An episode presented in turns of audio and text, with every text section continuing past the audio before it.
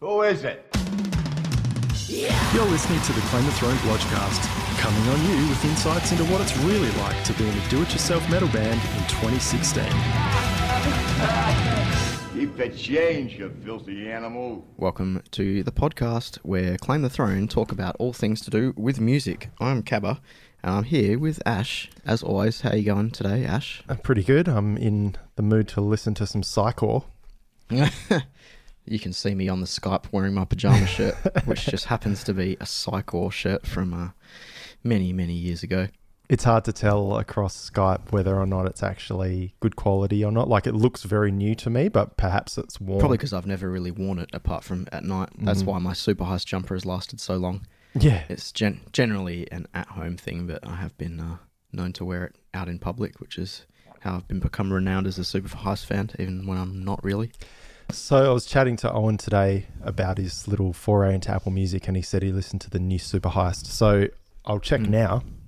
I did know they have two new songs up there a few weeks ago, and yeah, maybe they got the whole album. But he said yeah, it was like, album's out now. oh, it is. I'm, I'm going to listen to it this Pretty week. sure. Yeah, just I'm not. you listen. Yeah. Oh, What? you're not going to listen to it. Unlikely. Yeah, I, I'll probably give it just a wing for a laugh and see what happens. Mm. But yeah, I didn't didn't enjoy the two songs. I'll be honest. Yeah. Uh, what? Yeah, I watched those two, and I think I heard something else, and you know, whatever is what it is. I probably would have liked it about 20 years ago. Yeah, true. Um, But did that's admit- sorry. That's that's their thing, right?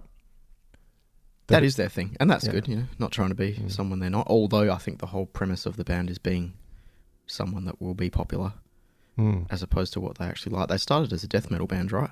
Yeah, something like that. But that's ironically what they are. If what they are is Yeah. trying to be something else, then they are being exactly who they want to be or who they I guess are. so. It's which weird. That's like Inception. Don't blow my mind, Ash. cool, mate. So what's uh what's on the agenda in the last fucking two days since we've talked? Yeah, Or we're- even we're a day. smashing a few too many of these out. You're going to get sick of me pretty soon. So yeah, we recorded the last one only like two days ago. So same old. Um, but yeah, I met this girl today who had a tattoo of a um, a seashell on her inner thigh, and if you put your ear up against it, you can smell the ocean. Oh. That's a good joke. Yeah. You know what's interesting though? What? The quarterback for the uh, Atlanta Falcons is Bobby Abear. no R. Anyway, Do you still Um, watch a lot of Seinfeld? I haven't in ages. That popped into my head today for some reason. Something fucking tripped me out and reminded me of that for some. Uh, I watched one yesterday where Poppy pees on Jerry's new sofa. Oh, of course he does. That's pretty good. Did he have to um, flip the pillow? So succulent, so succulent. Yeah, if I Um, had it on on Netflix, I'd watch it. But I've got the, all the DVDs, but I don't watch DVDs anymore. So yeah. another dying I, um, media format. I go to a website called Watch Series, which Mm. I'm sure is illegal, where Definitely. you can st- stream any TV show Mm. without having to download it. So you don't need to do torrents or whatever. It's just got a lot of advertising. Um, but if you can fire up an ad blocker or something like that, it's uh, highly watchable. Um, and I've got every Seinfeld season on DVD, but it's just too hard for me to put it in because I'm lazy now. So I'd rather go to a website and stream it. That's the funny thing is back in the day when you know Napster download speeds were 1.4k kilobytes people um, per second, and to download the Deftones Korea uh, song when it was called something else like a Wishy Washy, and you didn't realize you were getting a leaked song off White Pony um, or an early version, you had to literally go over your friend's house, try and get drunk off your dad's stolen VBs, and wait for fucking 12 hours just to hear one song. Um, so the earliest form of pirating that that I really did was stuff like Super Nintendo video games, and it was like I used to have this game and my system crapped out. Let's say Ultimate Mortal Kombat 3. So you'd get a ROM and download it, and then they'd say when you load it up, um, this is intended for people who own the game as a you know more convenient modern way of playing it. Mm. And here we are now streaming episodes of fucking Seinfeld instead of like higher quality DVDs that we've got. Pretty weird. Yeah, yeah, same deal. I used to do those um game ones as well, uh, mods or whatever, but that, they were cool. But Mm. interesting, same thing 20 years later. Mm.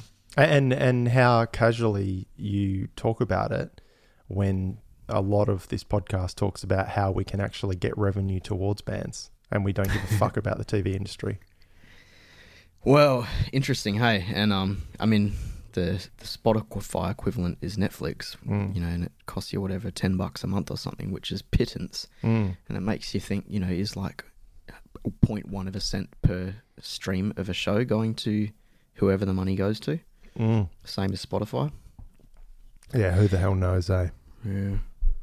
But uh, I mean, I don't know. You buy a box set from JB's or something, it's thirty or forty bucks, and I imagine a lot of that money goes to other people as well, as opposed to the people actually involved in the creation of it. Yeah, well, the Seinfeld box set cost me something like 120 or 130 bucks back in the day. Still to this day. No, no, back yeah, when I I, bought remember it. they did cost that much. Yeah.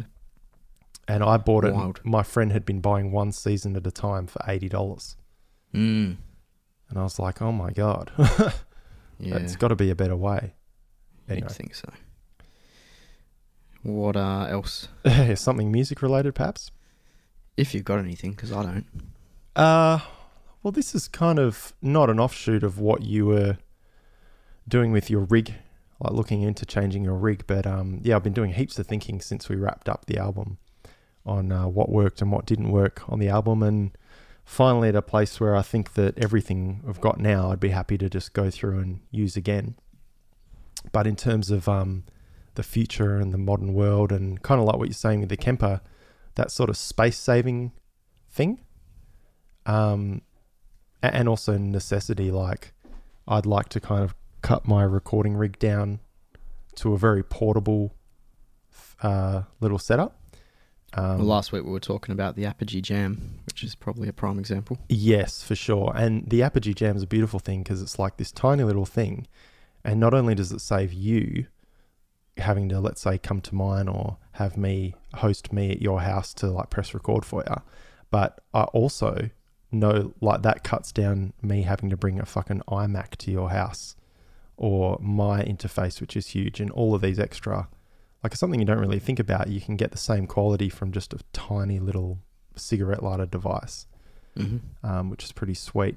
But in terms of the more of the hardware side of things, I've noticed that the biggest improvements on our album, besides the Apogee converter, which was huge, I reckon, was the um, the instruments and things like that. Um, so we got guitar tone from a Mesa Boogie uh, single rectifier and a, a Jim Root orange head.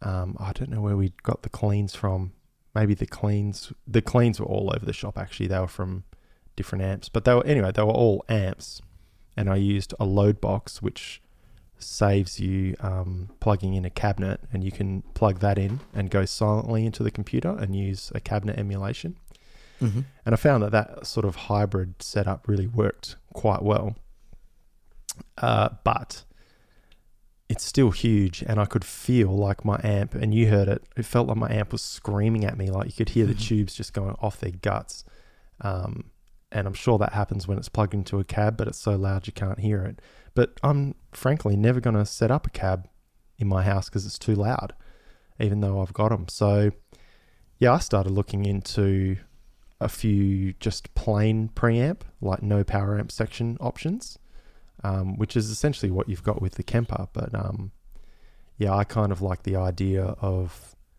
looking for a sound that I like and just that being it. Because I find Yeah. options like the Kemper and um, even to a degree with these cabinet emulations, this you just get option paralysis because it's not just you get a choice of three cabinets. You get a fucking you download you're downloading one cabinet and then they're like, well, here's with this speaker and here's with that speaker and this is this mic and this mic up close, this mic on an angle, and all this bullshit. And it's just so hard to like nail down. I don't know what I want, but how do, how am I going to find what I want if there's subtle differences between every little thing? Yep. So my goal is to get for metal. I really like Mesa Boogie rectifiers, and I like PV fifty one fifties. I reckon they've got cool sounds. And I think, as far as I'm aware, because I haven't used a lot of different amps, but you know, people might say, "Oh, Soldano's the way to go," But then the classic Soldano is what was the kind of precursor to the dual rectifier, so to speak. And um, I don't know, an ENGL perhaps would be what some people prefer over a PV. And, you know, like they're all sort of going for the same overall sound. You're just getting a little bit more anal, a bit spe- more specific about it. So, yeah, I looked into a few things and um, I haven't quite made up my mind yet, but yeah, I'm looking at yeah, just getting like two rack preamps of distortion, both with different like one very mid heavy and one very sort of scoop dish, um, and in rack versions, so I don't have to like basically have an amp that's a preamp and a power amp and worry about having to like always have it plugged in or else I'll blow the power tubes. Um, but also just because it's small format and I could sit the shit on my desk or just in a nice little neat rack shelf because it's a studio setup. Um, and then also a big thing which you always talk about is clean tone. Like a lot of those wicked metal amps don't have the greatest cleans. And while you can get some really nice cleans out of the Mesa, I always liked uh, Solid State, that Roland Jazz Chorus thing, and I do have a a Roland Cube which kind of does the job. But uh, the other from the tube side of things, I like a Fender, like a Blues Junior or something like that, or the Deluxe Reverb, those kind of um, little combo amps. So yeah, um, I've looked in and found a few little racks that preamp racks that offer that sort of sound. So yeah, that's what I'll be researching the shit out of for the next few weeks. Yeah, right. Fascinating. I don't really know what to uh, say about any of that, but I'm looking forward to seeing how it progresses. Um, I can just picture walking into your room and seeing a, a whole array of racks and different stuff. Yeah, nice that- rack. it would be good for that, but I mean, the idea is actually to cut it down because one thing I noticed is that when we had a PV set up or the or the Mesa, I'll dial something in and I'll go, "This is the tone I like." What do you reckon? You start with the knobs flat, same position I started in, and then the tone you get out of the amp is completely the opposite of what I did. And just there's so much versatility built into most amps that um yeah, like that's option paralysis enough. You know, there's all this tweaking you can do, and I really like the idea of really learning something. Mhm. So, my goal would be to have three racks um, and a little combo amp, and that's that's it. Everything direct. Fuck the cabs off. Keep them because obviously why? But um, yeah, have that sort of sorted, and everything else I do is kind of inside the computer. Um, the one exception is microphones, and that's always a tough. It's a tough thing because I like really desire a beautiful set of mics so I can go and do anything with them. But I find a lot of the times that it's really drums you're or, or vocals. We we've got nice vocal mics, so who cares? But with drums, if I want a really nice drum sound, shit, man, I'll just hire out a nice studio because if you have really nice mics, it's like a catch twenty two. Like you want a nice mic to capture your kit, but if you're if I'm recording myself or another band on the budget, it's like in a henhouse room or something like that. Like it's a room that's not built for studio sound and there's a lot of bleed and there's no isolation and stuff. So you pick up too much of that that negative ambient sort of sound. Um, but then again, if you got a cheap mic that just had a tighter pattern and picked up less of the room, it's still a cheap mic. So yeah, it's funny. I just I just want to keep a really small set of drum mics and like tiny ones if possible that I can have in a little briefcase. And yeah, I can just like set them up on the spot. And then yeah, if we need to do anything really cool, then pff, we go to a studio. I think if um if you're downsizing, literally downsizing all of your recording equipment, then you can allow that extra space for microphones. Anyway, I guess I mean they're not something that you can really decrease the size of as such. Um, whereas yeah, a lot a lot of the equipment is um you know can be can find alternatives for that. So I mean, it, yeah, in terms of a portable studio or something, if you need to allow space for for something, mics could be the way to go. Price tag Um, though. Price tag. That's a big hefty price tag for a pair of Mm. nice pencil condensers, like real wicked Mm. ones, is like fifteen hundred, two grand. Yeah, and I guess if you go into studios and they're gonna have a good selection anyway, then perhaps that's better bang for your buck. In terms of uh, losing the laptop, what were you talking about that before? No Mac. Uh, oh, going to your house without an iMac. Mm. Well, that's because you've got a laptop already. yeah, okay. And so uh, I used to think, like, when I first heard about Pro Tools, which would have been in an article about the Deftones self titled album in, was it in Rolling Stone or it might have bought like an audio technology magazine or something back 2000, 2001, probably 2001, I guess. And um, anyway, whenever the fuck that album came out. And they talked about how, oh, all the guitar tone on this album, I don't know how we got it. We just plugged straight into Pro Tools. And I was sitting here thinking, like, how the hell do you get sound out of Pro Tools? It must be the greatest program in history, um, which is probably a big reason I ended up buying it because I thought, oh, if I can get guitar sounds as good as that, I'll be fucking stoked. Um, but it, it's not the program that makes the quality any good. A, a large part of it is like how the signal goes from being in the real world into a digital world, so that being the converter. Um, and the computer is just really a glorified piece of, it's like a digital tape machine. And Pro Tools just like receives what it's given and just is able to play it back, and that's it. So you being able to plug an Apogee, what what's it called, Jam, into Yep. your laptop is going to be the same as if that Apogee Jam's plugged into my iMac or someone's fucking wicked ass new power Mac dustbin six thousand dollar computer. Like it doesn't really matter. So yeah, that's pretty cool. And portability, Of course. like you can bring that to my house. I can bring something little to Mm. your house. Like it's all pretty good. Did you score any crazy Black Friday sales of music gear? I think I bought one thing, which was for nine US dollars. I bought a, uh, what's the company? I can't remember even the company, but it was basically an audio meter. So it, I ha- I use this thing called Waves Dorrough to kind of monitor my recording levels. Um, and yeah, this this meter just has, and that's a really basic thing that just shows you peak um, peak levels and, and um, like persistence levels basically. And it gives me a good enough gauge if I'm in a safe zone for recording. And I'll often put that up without even listening to what I'm doing because, you know, sometimes you're in a bit of a rush and just, oh yeah, if anything goes wrong, I've recorded at a good level. So my signal to noise ratio should be good enough to sort it out if there's a problem.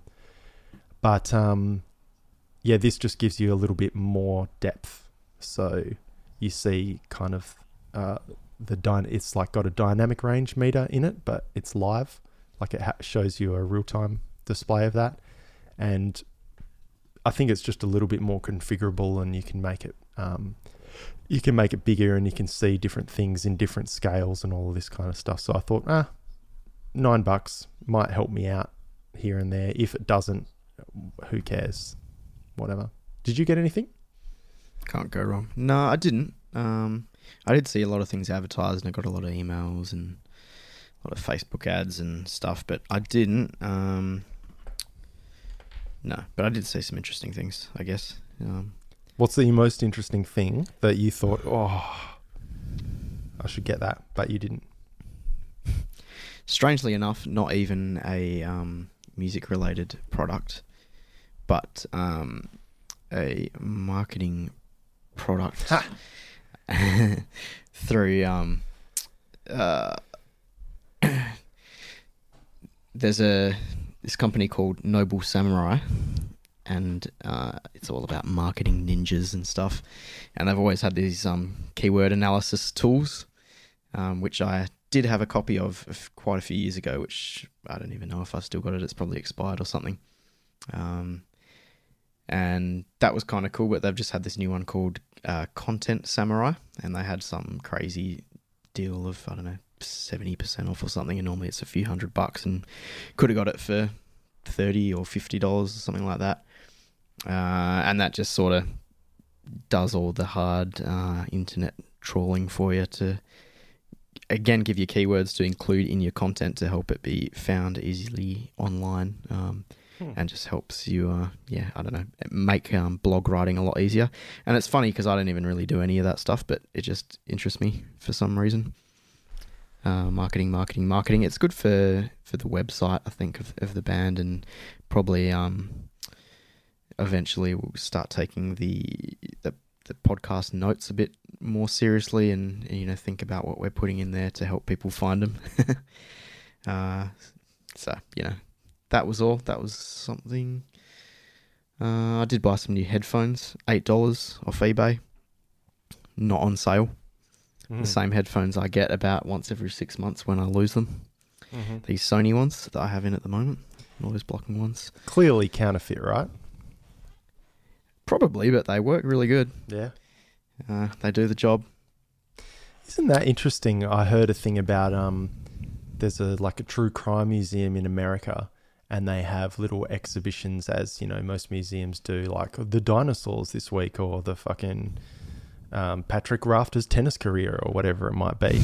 but um, they've got one now, and it's about the counterfeiting, and they're like, yeah, it's not a very sexy crime. No one died, or well, you know, maybe they did, but the idea doesn't seem like a big deal. Like you go down to the local, um, you know, you, you fly to Bali and you buy a pair of Vans, and they're just a fucking pile of shit shoe with, with the Vans logo on it. Um, and you think, oh, that stuff happens in Bali, but lost in Bali. but yeah, I've been looking for microphones before. Uh, a big one is like a Shure SM57.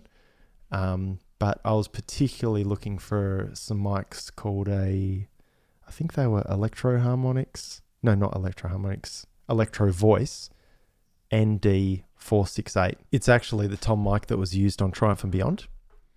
And yeah, I was looking for a pair of them. They don't make them anymore. And yeah, I just kept running across these like slightly too cheap brand new versions of them. And, uh, you know, who knows? Maybe they are made to the same spec or similar, but yeah, it's a dangerous world out there for budding musicians. It's one thing to buy a, a piece of marketing software for 30 bucks when it should be 200. At least you know you're buying it from the company.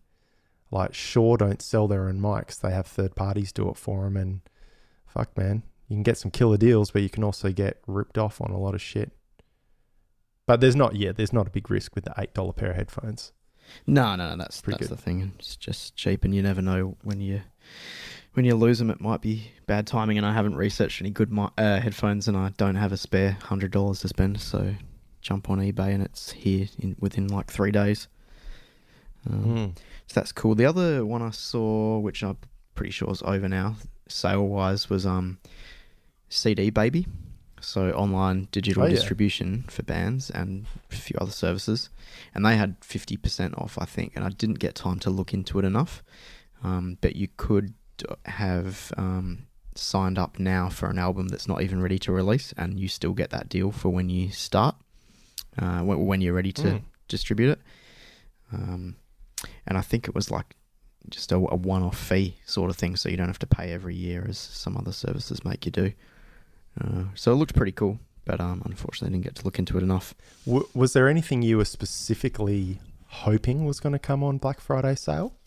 Not really anything I've been waiting for, actually. Nah, but uh, yeah, nah, I don't think so. I just like seeing what pops up, really. Yeah, I, I got spammed so hard with it this year, it was pissing me off. Yeah, But I've dived on A, free plugins for audio shit, and B, Y, C, heaps of like stuff that I didn't think I needed, and it turns out long term I don't need.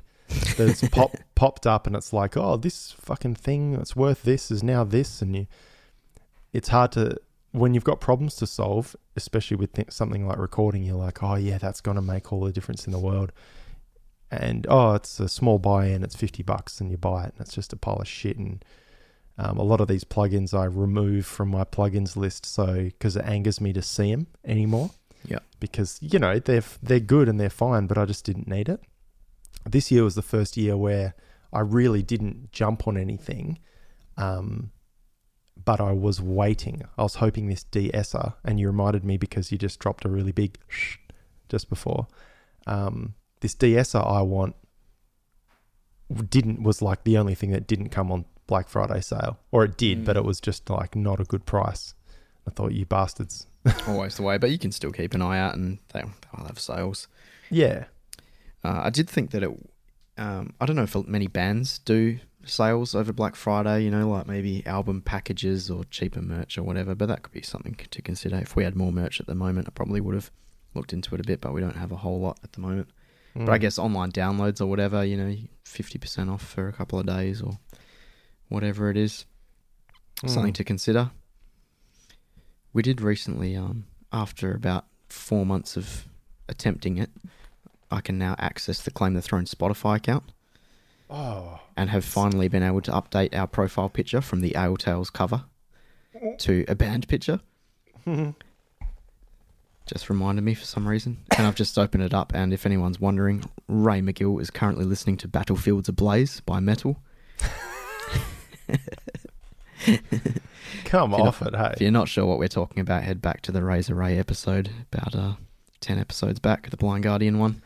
He's too much. He's probably also the one that got you wanting to log into Spotify again, right? Uh, yeah, yeah, probably, probably. Um, but and then, well, it's, it was. I think it made me start looking at Spotify a bit more, and then when I realized our account looked so shit, like you know, Ale Tales was our cover. Claim the Throne was spelt with low lowercase letters for the the, and it just annoyed me for some reason. Yeah. Uh, there was no biography. Um, all the most popular songs were off Ale Tales, so something must have happened, you know, a few years ago, and we've never really pushed it at all. Uh, so if anyone was to search us on Spotify, we would look like a piece of shit, and we'd probably lose potential fans.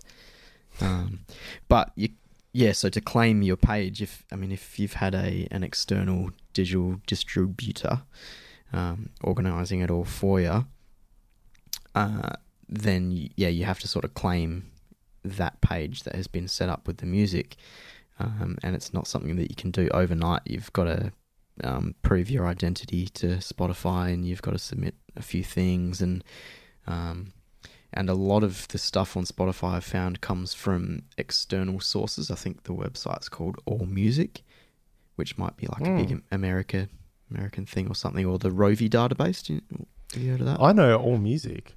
Yeah. So a lot of it comes directly from there. So if you have an All Mm. Music account, I think you can update that and Spotify will follow.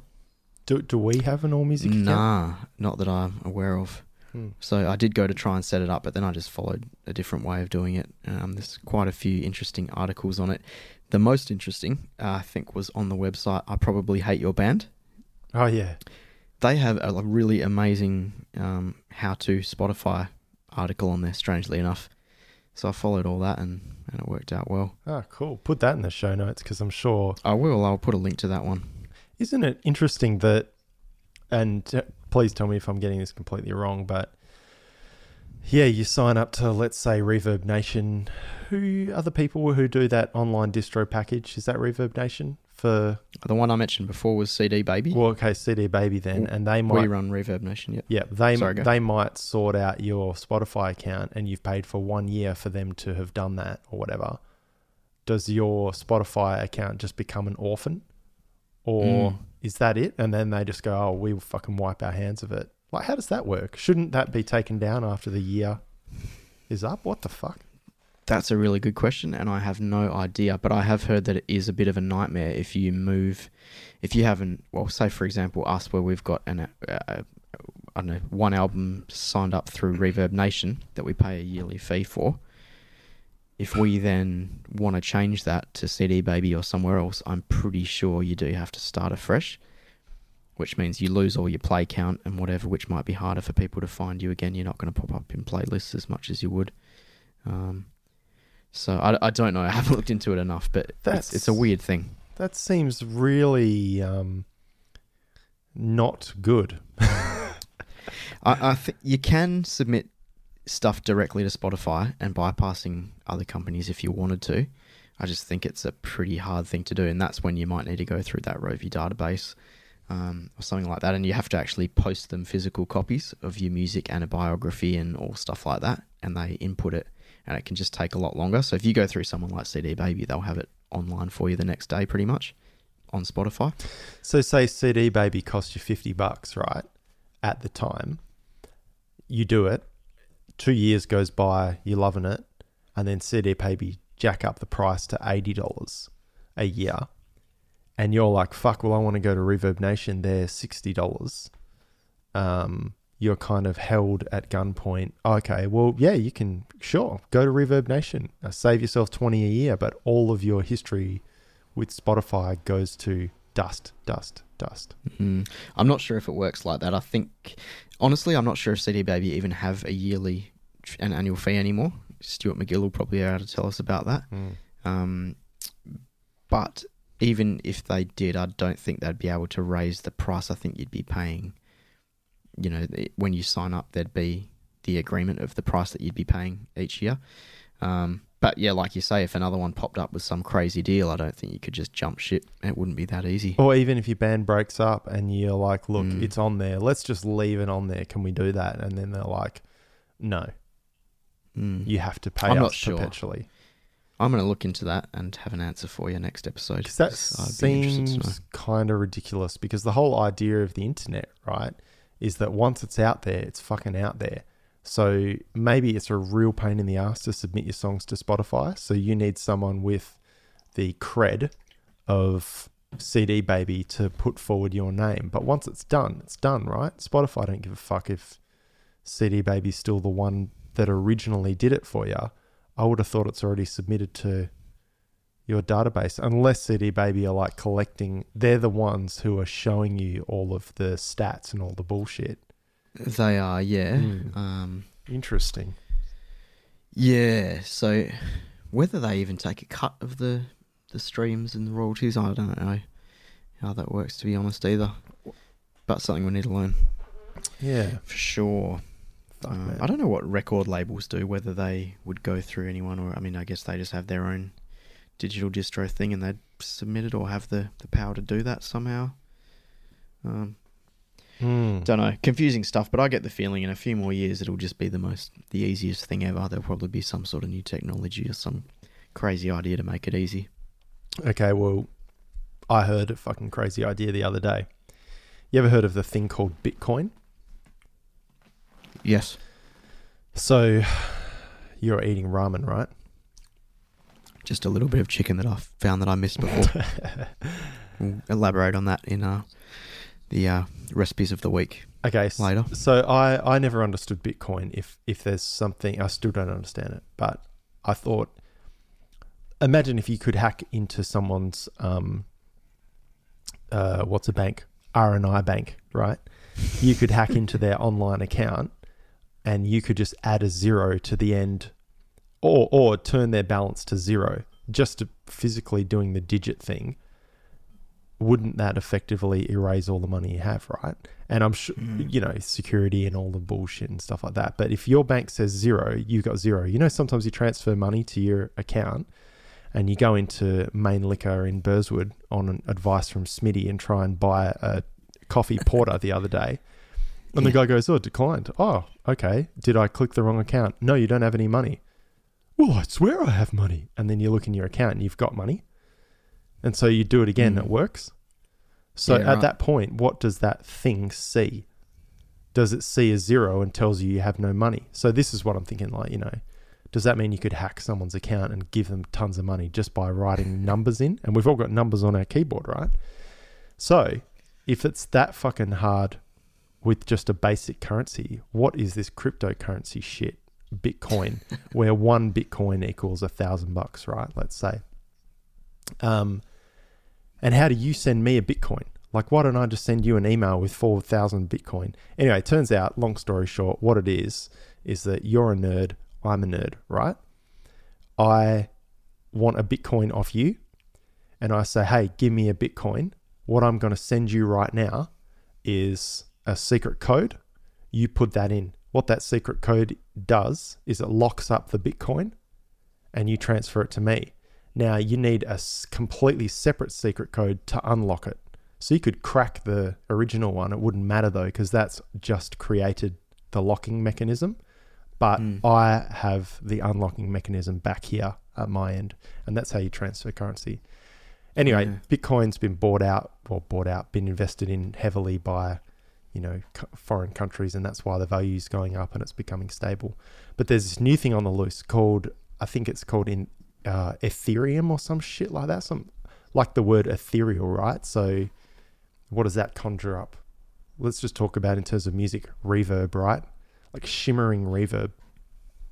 And what they're saying is that pretty soon, things like Amazon, Apple, iTunes, all the eBay, all these online middlemen stores that really are just providing nothing more than just a website.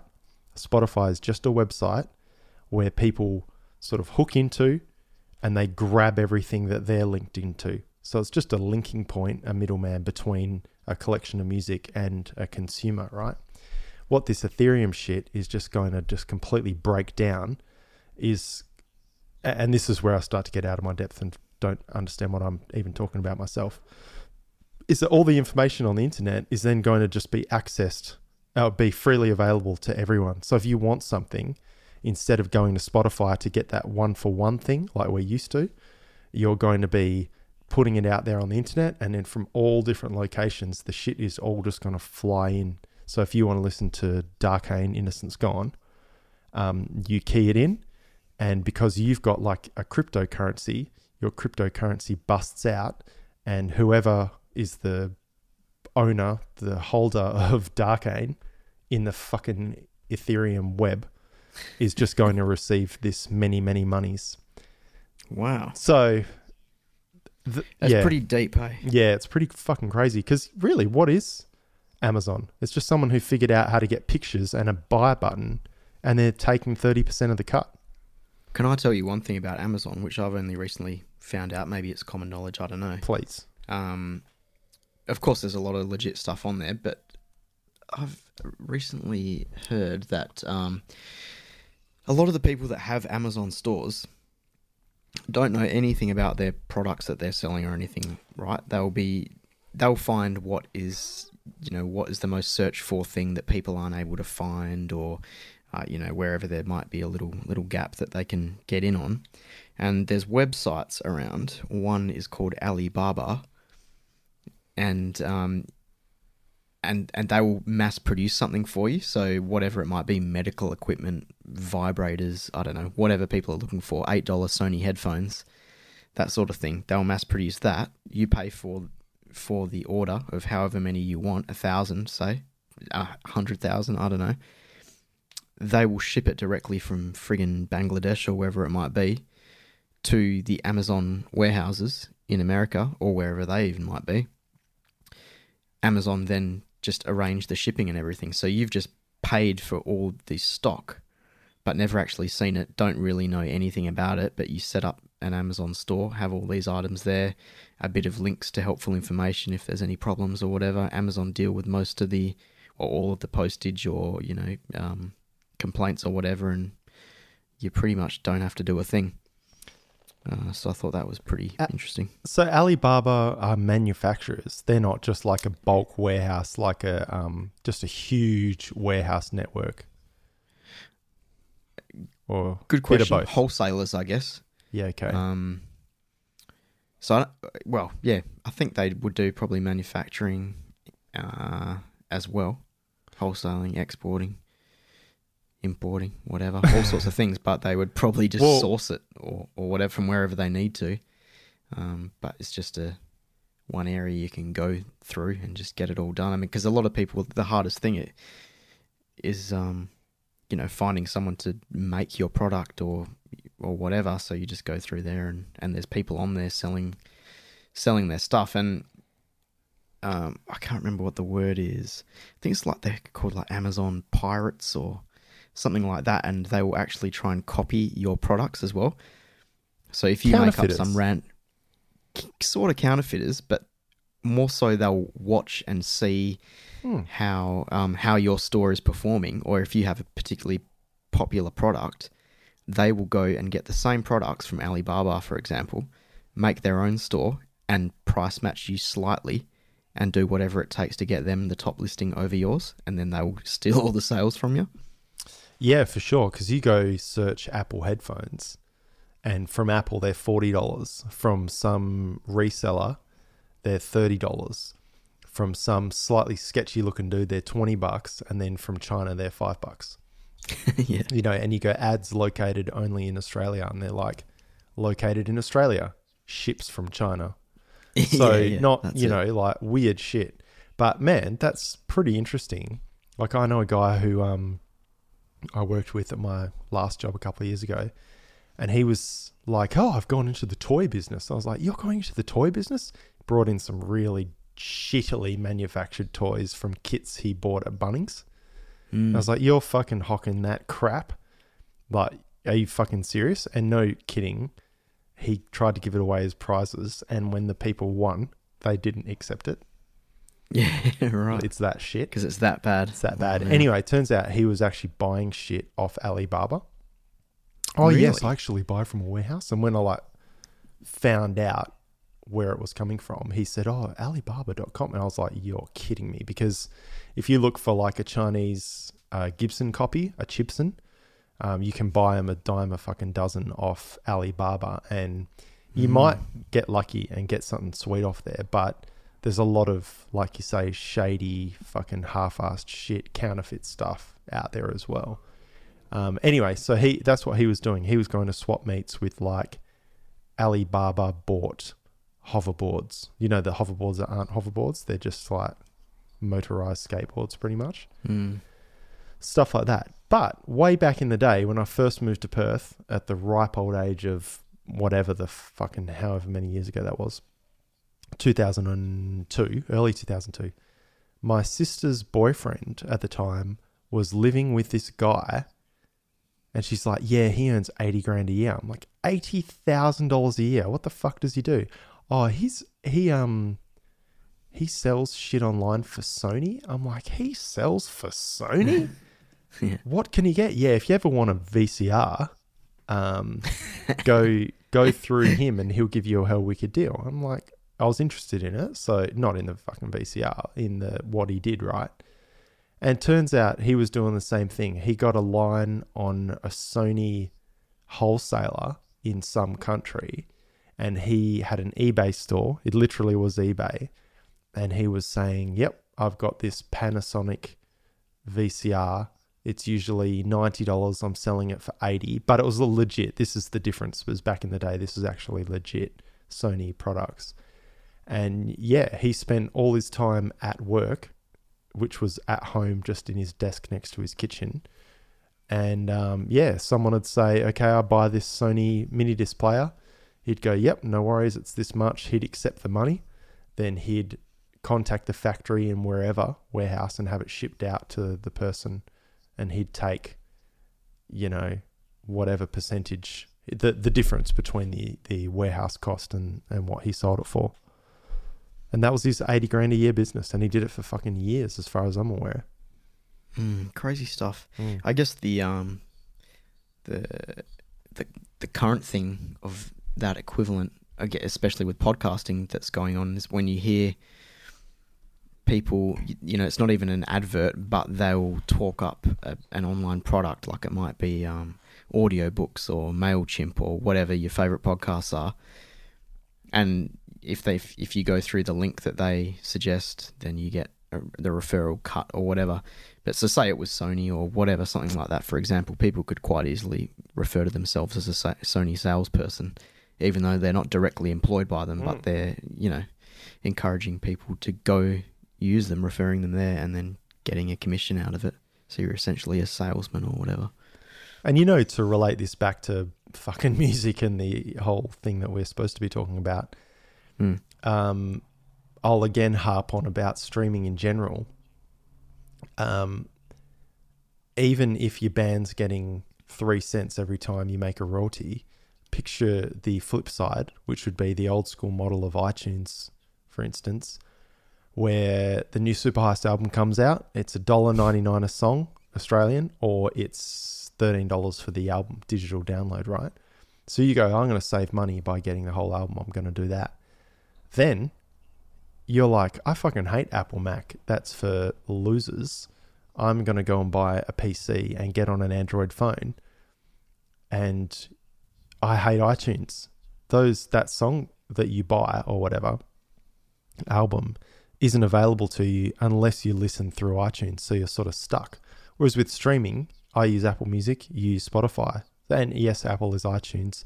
I've accidentally written in the store of my iTunes and it's come up with like um, Psycore thirteen dollars, and I'm like, fuck that. I'm I'm streaming it, you know, and um, yeah, if you if you buy it and then you want to switch, it's fucked. Whereas like you have Spotify, if Spotify turns to shit, you haven't lost an entire library of songs. You're just paying per month, and you've got no stake in the longevity of the company.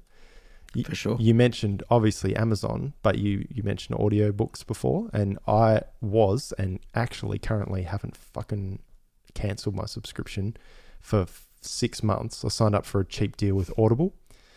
Um, second time around in the last five years or six years, and the reason I signed back up is because I had bought all these books five or six years ago when I again signed up for a three month free trial and then forgot to can it. And they charged me so I've got like 10 audiobooks. Wanted We've to listen to one again. And uh, I couldn't I couldn't find it. I was like what the hell? So I signed up as an idiot because they offered me a free one. And I realized that I there was never an audible.com.au it was always just a .com before. So Mhm. all I had to do on my Audible app was change where I was logging into. But yeah, I was trying to chase up. Anyway, long story short, now I've got these fucking two separate Audible libraries. And if Amazon go down, I can't bloody access them anymore. And these are books that, you know, yeah, I've paid a discounted rate. But what does that mean when half the authors are like are dead anyway? Um, you know, whereas like at least, and that's probably the argument for physical stuff is that at least if I've got a an audio, uh, a physical copy of a book, I can pull it out of the bookshelf and reread it. Yep. So I get yeah, Yeah. Kindle was the same, right? You can only uh, not that I have a Kindle, I don't even know how it works, but um let's talk you know, about you it. You get then. the book. You buy the book on well, you buy the quote unquote book, you get to read it on your Kindle.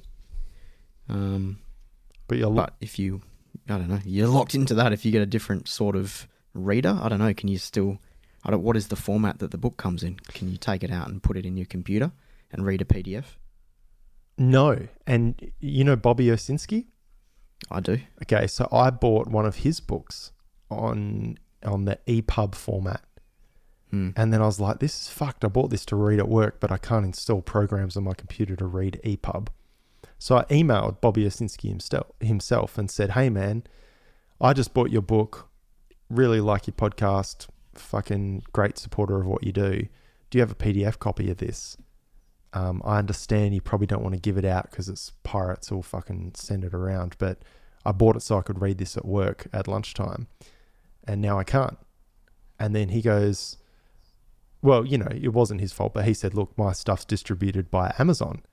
And so then it's tied into that shit. So I actually, in this Mm. case, could download the physical, physical, could download the file, logical, Yeah. that's the real word. I could download the logical file of the Mhm. EPUB format, but I couldn't turn it into a format that I liked. So I was kind of like locked into it. But I think the Kindle's like Audible, where it's all on the cloud. Whereas, like, if I Yeah. can my Apple Music account today, I can sign up with Spotify tomorrow, and no big deal. Yeah. I'm still listening to the latest Cycle release. Yeah, unless you've spent twelve dollars downloading it many years ago. Mm, mm. Um, yeah, gone are the days of just being able to download an MP3 and drag it onto your USB or, or your your MP3 player, uh, or you know, put a CD into your computer, rip it, and then put it on your your player. Can you even do that anymore? If you have a CD and you want to listen to it on your iPhone, can you do that somehow? Well, I don't think you're legally allowed to do it. I'm sure there's some weird provision that you're not allowed to do it, but yeah, you can. But the tricky thing is, is that with all this iCloud and shit, you've got to turn your iCloud library off in order to drag. This is sorry, I'm an Apple user, so whatever. In order to drag it to your phone, right? But then if you turn your iCloud library off, you don't have access to your Apple Music. So then you have to Mm. re-sync up your shit. Yeah. And the other day I turned it on on my computer in iTunes because I was like, oh well, I want to listen to the new um, Soilwork, a Predator's Portrait, and um, I want to I want to listen. I've downloaded it on my phone. I want it to just be in my library on the computer. So I turned it on, and it started syncing every fucking single thing I had on my computer. Um, Scurvy Dog's Pirate Blood, uh, Defined Sense. Um, do you remember the day? All of this kind of stuff that I've got on my computer all started uploading to my phone. And now Mm. my phone is completely cluttered up with bullshit. And it was like wigging my whole internet out trying to download it to my phone. You don't have enough space. Oh, no shit. But all I wanted was just the Apple Music stuff to pop up. But yeah, you, I don't know, man. It's fucking so annoying.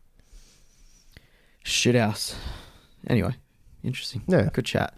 Let's wrap things up. Do you have an album of the week from a day ago?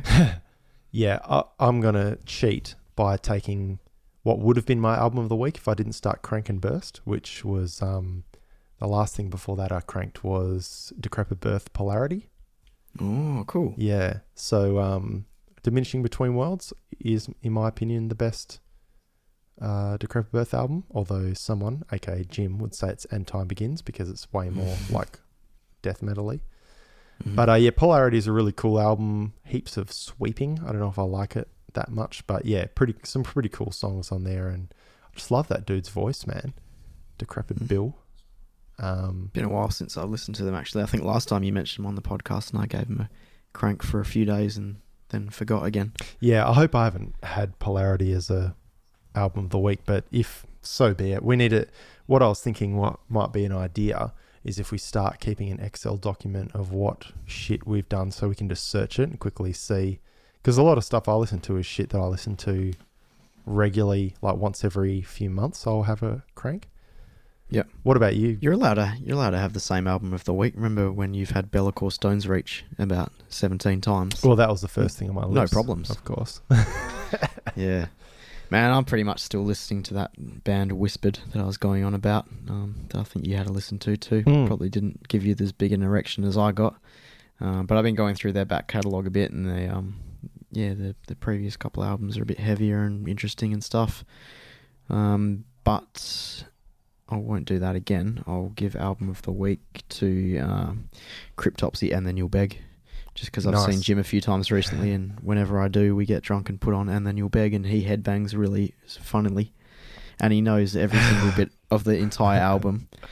Like, yeah. The bass line. Uh, the bass lines, the guitar bits, the vocal, the lyrics, the drums, you name it, and it will be the most obscure random bit, and he'll just he'll stop the conversation that you're having and then like mime a certain part.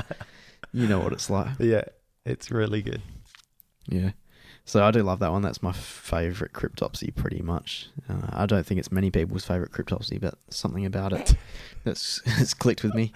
Fully aggressive. Love the vocals um, of whatever his name even is, who was only on a few albums.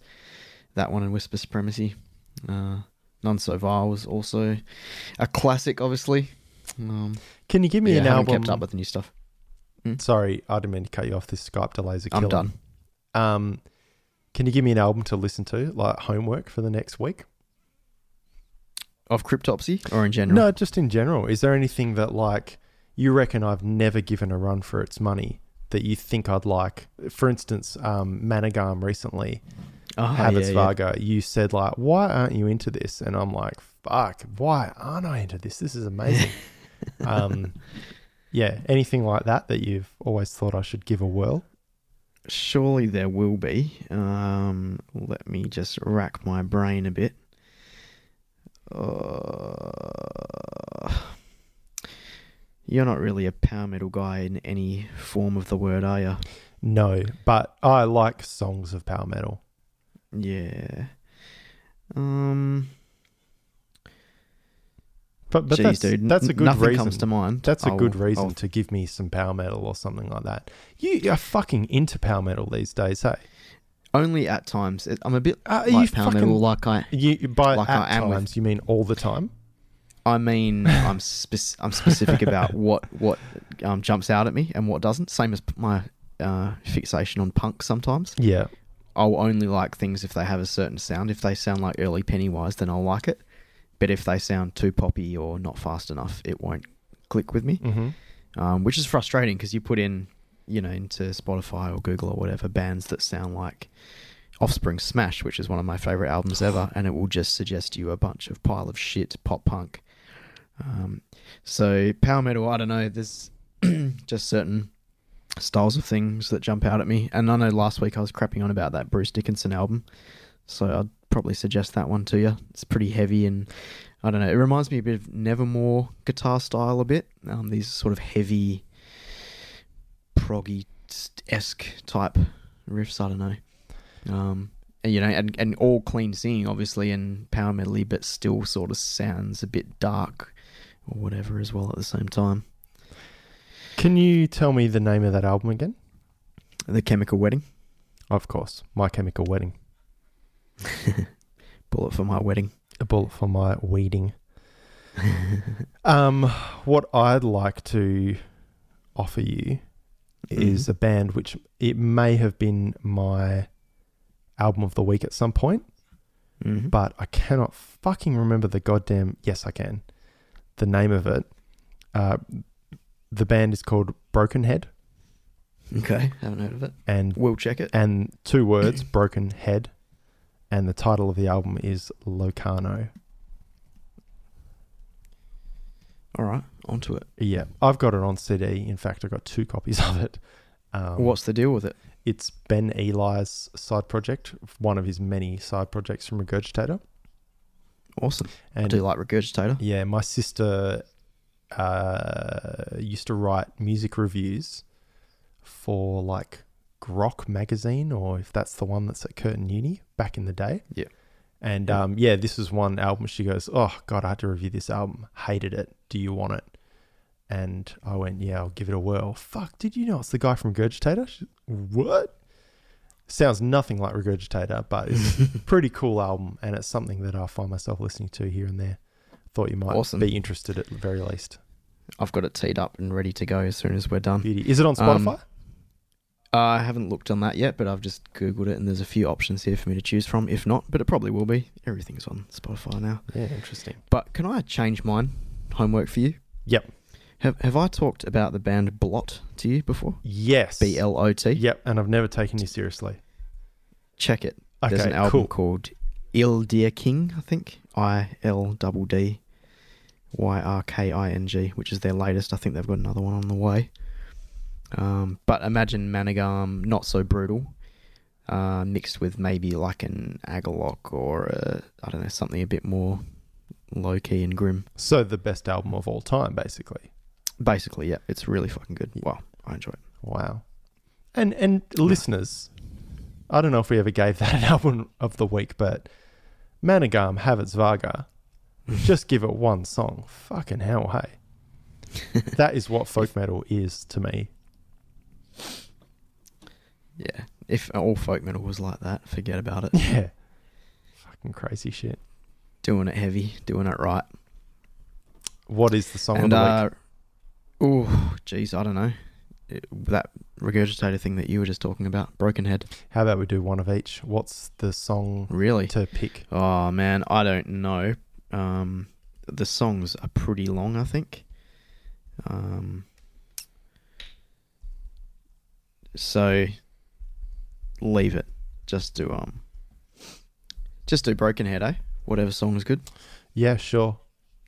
Um, I haven't actually given you a song for last week. I've got a song ready, but probably for this one, it might be "Up in Everyone." Cool. There was a film clip to the song "Antennas," which is um, yeah, or I've "Lady of Babylon." Actually, is pretty sweet. Lady of Babylon. Yeah, One more album of the week from me. Yep. Chicken Katsu. as in the food. Yeah. So I've always been a fan of uh, chicken schnitzels, making them and just crumbing them with a um, maybe some Nando's sauce, and then yeah, uh, coated in flour, coated in uh, egg, and coated in breadcrumbs with some parmesan. Every claim of And, throne uh, band meeting.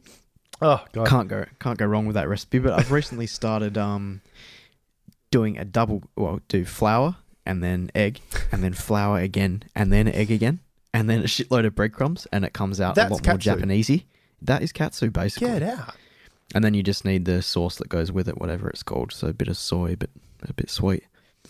Black sauce. Get fucked. Uh, on a bed of rice with some cabbage, you can't go wrong.